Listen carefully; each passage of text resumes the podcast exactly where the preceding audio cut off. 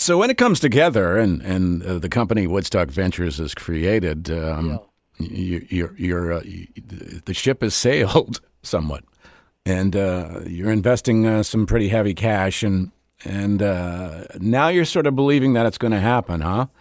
Well, no, no, you're believing that you're you're launched. That's all you're believing uh, because nobody's taking your phone calls. I mean, it's. Uh, I know that um, some of the reports that you read now are this is you know this was meant to be the second in a string of concerts. Yeah. that at least one of our group was pr- was producing the first one Miami Pop. But in fact that really wasn't the case and we had no credibility. We were we were regarded as um, w- as wannabe producers with no chops.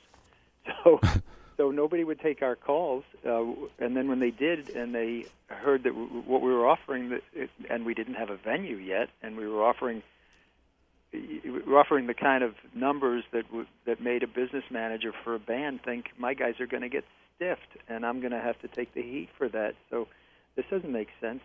So we were we were getting nowhere until finally we started offering double what bands were used to being paid in those uh-huh. days. And then we got some action because that way they couldn't lose. They- In those days, you get 50% down and 50% when you play. So Right. we, we gave them 100% down, and then another 100% later on. They can't lose, and they can only make out like bandits if it actually happens. First band that you booked was the Airplane. How much did you pay them? Uh, that was 6,200, I think. Sixty two hundred. Yeah, so a little bit more maybe. So when that band gets booked, sixty two hundred dollars is on the books. Uh, then it sort of takes off. I guess people think, okay, they're legit, and and, and then it starts to happen. Yep, uh, the word got around. Uh, they're paying a lot of money. Those guys are paying too much, and so they took our calls. The Fascinating. business manager is his job is to make sure his boys get paid. and and then we found some land and uh, started building. And in those days, you could take uh, ticket money and use it for production. Right. Uh, sort of in, in the um, blithe uh, belief that uh, the production was actually going to happen and there was going to be a performance, and so the people who had bought tickets were going to get what they paid for. Nowadays, they the authorities know that that doesn't always happen, and so you you're not allowed to use ticket money until the event actually happens. It has to be kept in escrow Yeah. and and so we were spending our ticket money as it came in, and it was coming in. Wow. So that took some of the financing strain off us, not entirely because, of like uh, uh, I guess in, as a as a real uh, testimony to bad budgeting, we just started spending more because we seemed to have more of it, and we started hiring more bands and um, and extending our plans for the weekend and um, making the production more elaborate so that we could be sure that our crowd would have a really good time and not rise up as an armed mob and do damage to the countryside. Speaking of a, a mob, well, maybe Yeah. not a mob, but Wallkill, um, the the town council uh, going.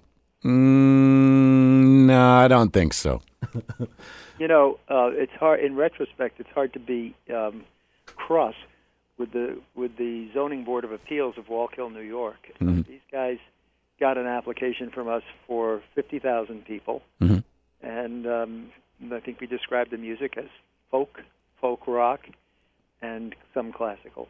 and, and I think we described uh, because that's pretty. You know, we we had, we planned to have Ravi Shankar there. He was the classical Wow. and then and then we had uh, I think arts and crafts in our application, and they they pondered this application for a brief period of time and thought about the the permit fees and so forth, and thought, well, what harm can it be? And so they stamped it approved. Um, I guess it was when their kids began to talk about it at dinner. And not because their parents had told them about the event, but because they had heard about it from other kids, and they had heard about it from kids across the country, and and I could go on. Word spread. Yeah, that the grown-ups began to wonder whether they had made the right decision with these permits. and so, three months after we got our permits, uh, we got our permits revoked, and that was a financial disaster for us. Oh God. Yeah, to try and rebuild that festival in five weeks in a new location was a huge and overwhelming task force. Yeah. When when Wallkill got killed, uh, and then Max Yasgur Yasgur came into the picture. Um, where were you? Were you still in, in Manhattan, or were you trying to help find a site? Well, we we um, we we were present and uh, we were testifying, but then they. I, the night, as it turned out, just by coincidence, uh, we couldn't be up there for the final meeting where they made their decision. Right. And the reason we couldn't, I mean, by, by we, I mean John and I couldn't. I guess Michael was.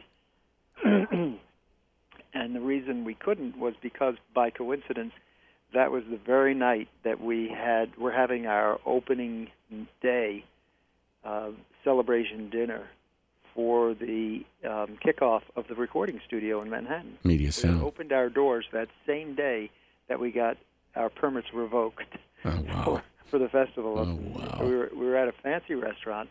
We were taking out the um, the president of the studio and the operating the chief of operations and the chief recording engineer, and the five of us were at dinner at this at the Four Seasons.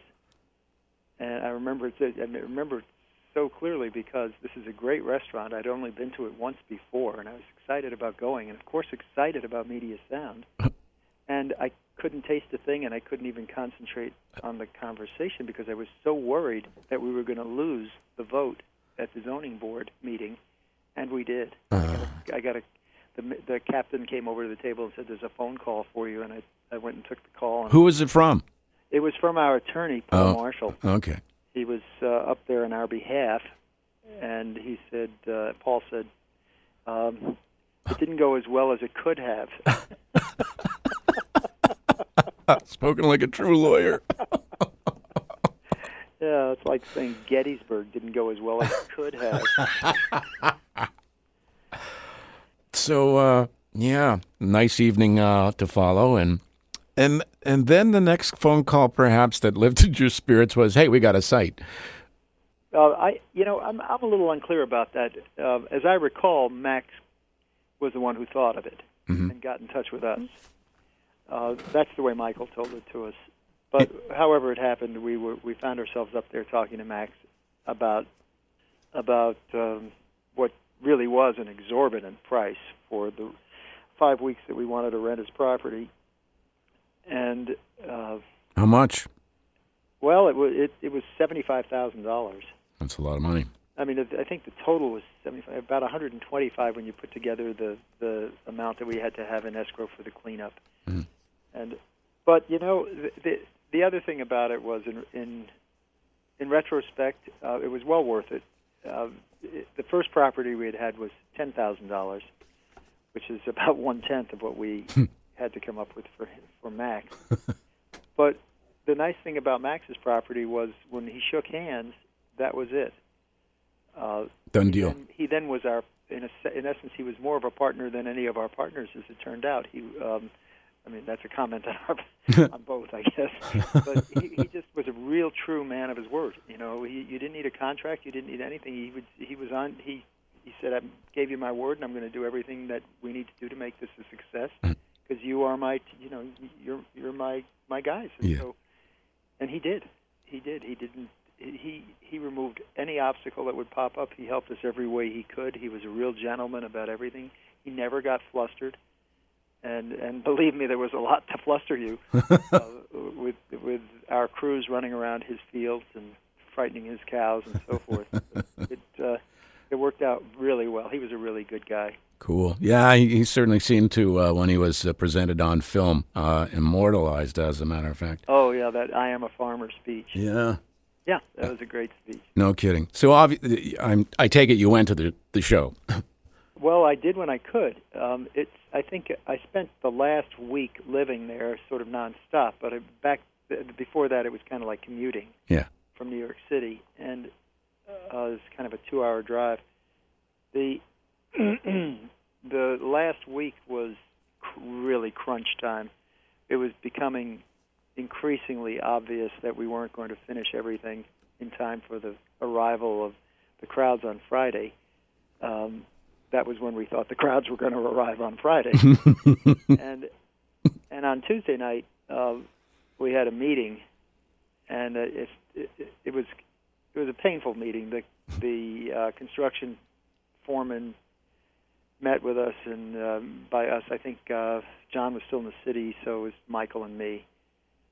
And they said, "Look, we have manpower and resources enough to build something that resembles a stage, or to th- we can throw them into um, putting up some really decent fences and, and ticket booths and things like that." Yeah.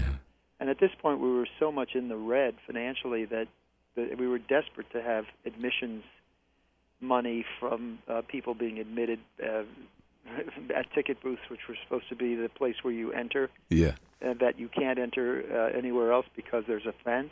You know that that theory, Yeah. and and so, so that was important to us. But it was equally as important for other reasons that we have a stage. That's important. to have all those thousands of people, or tens of thousands even, and nothing to do Uh-huh. struck us as dangerous. Which was it going to be, bankruptcy or a riot? And I, I said, well, you know, it's Tuesday night. Let me sleep on it. I'll talk to you in the morning because I couldn't choose. I mean, I, I really could, but I didn't want to. Yeah. So the next morning, I, I woke up and I, I looked out of my window of the trailer, and overnight, this is Wednesday morning now, Wow. for a show that's supposed to start Friday night, Hmm. there were already about maybe thirty or forty thousand people. By the end of by the end of Wednesday, there were at least fifty to sixty thousand people in front of where we were building the stage, just sitting there, just just trying to stake out their turf for a good seat for the show. Wow. And that was more people than we had applied for with the zoning board of Wallkill, the the town that booted us uh, several weeks, uh, five weeks earlier. Uh-uh. So, so they were right for sure, because if fifty thousand people came two days in advance to get good, two and a half days in advance to get good seats, we could just only imagine how many people were on their way, Oh my God. and and how many people were on their way turned out to be more than anyone could have predicted, and more than had gathered prior to this for an event like this, or most events of any kind. We get to we get to Friday, and and uh, this big, massive, uh, and, and uh, quick decision um, had to be made to turn it into a free festival, and you must have freaked, or were you anticipating this? No, but we didn't freak, and the reason we didn't is because we had already freaked. We were sort of um, out of freak. Okay. Our freak batteries were drained, or however you say that. We um, really, you know, it gets to a point where you just you're just chugging along, taking care of whatever you can. I mean, I guess there's another alternative, and that's to Yeah. you know to go catatonic. but we, but if you don't do that, um, you know, if you it's it, what, what free the three Fs, you know, Yeah. fight, flee, or freeze. Yeah. And uh, if you don't do the the fight or if you don't do the flee or the freeze, then you got to fight. And uh, this wasn't really fighting; it was more like uh, the fourth X, F, which is uh, I guess functioning. And, and that was it. It was just dealing with one thing after another. It's, uh, you say, did you go to the show? Of there was so little time to go to the show. Like you know, you throw a party and ten times as many people, in this case, a hundred times as many people come as you expected Yeah. and everything breaks down. You know, you're in your home and you got you had ice for for 20 people and 200 people showed up, and uh, and uh, you got uh, you had hors d'oeuvres for for, for five people because you just got tired of making them, and and now you've got to serve so many more people, and you're running around like crazy, and everybody's having a great time, and the music is blaring, and somebody's falling down the stairs, but somebody else is taking care of them, and somebody else is mopping up the blood, but somebody else is having a really good time getting your liquor cabinet out to the masses, and and you're racing back and forth to the kitchen, and and and and then about five hours later, it's over, and people are slapping you on the back and saying, "This is the best party ever, man," and you know, and so forth, and you're thinking, "Wow, that was great," but if if somebody says, "Well, did you enjoy your own party?" and you go, "Well." Yeah, yeah, but it wasn't like going to a party. but it was really great.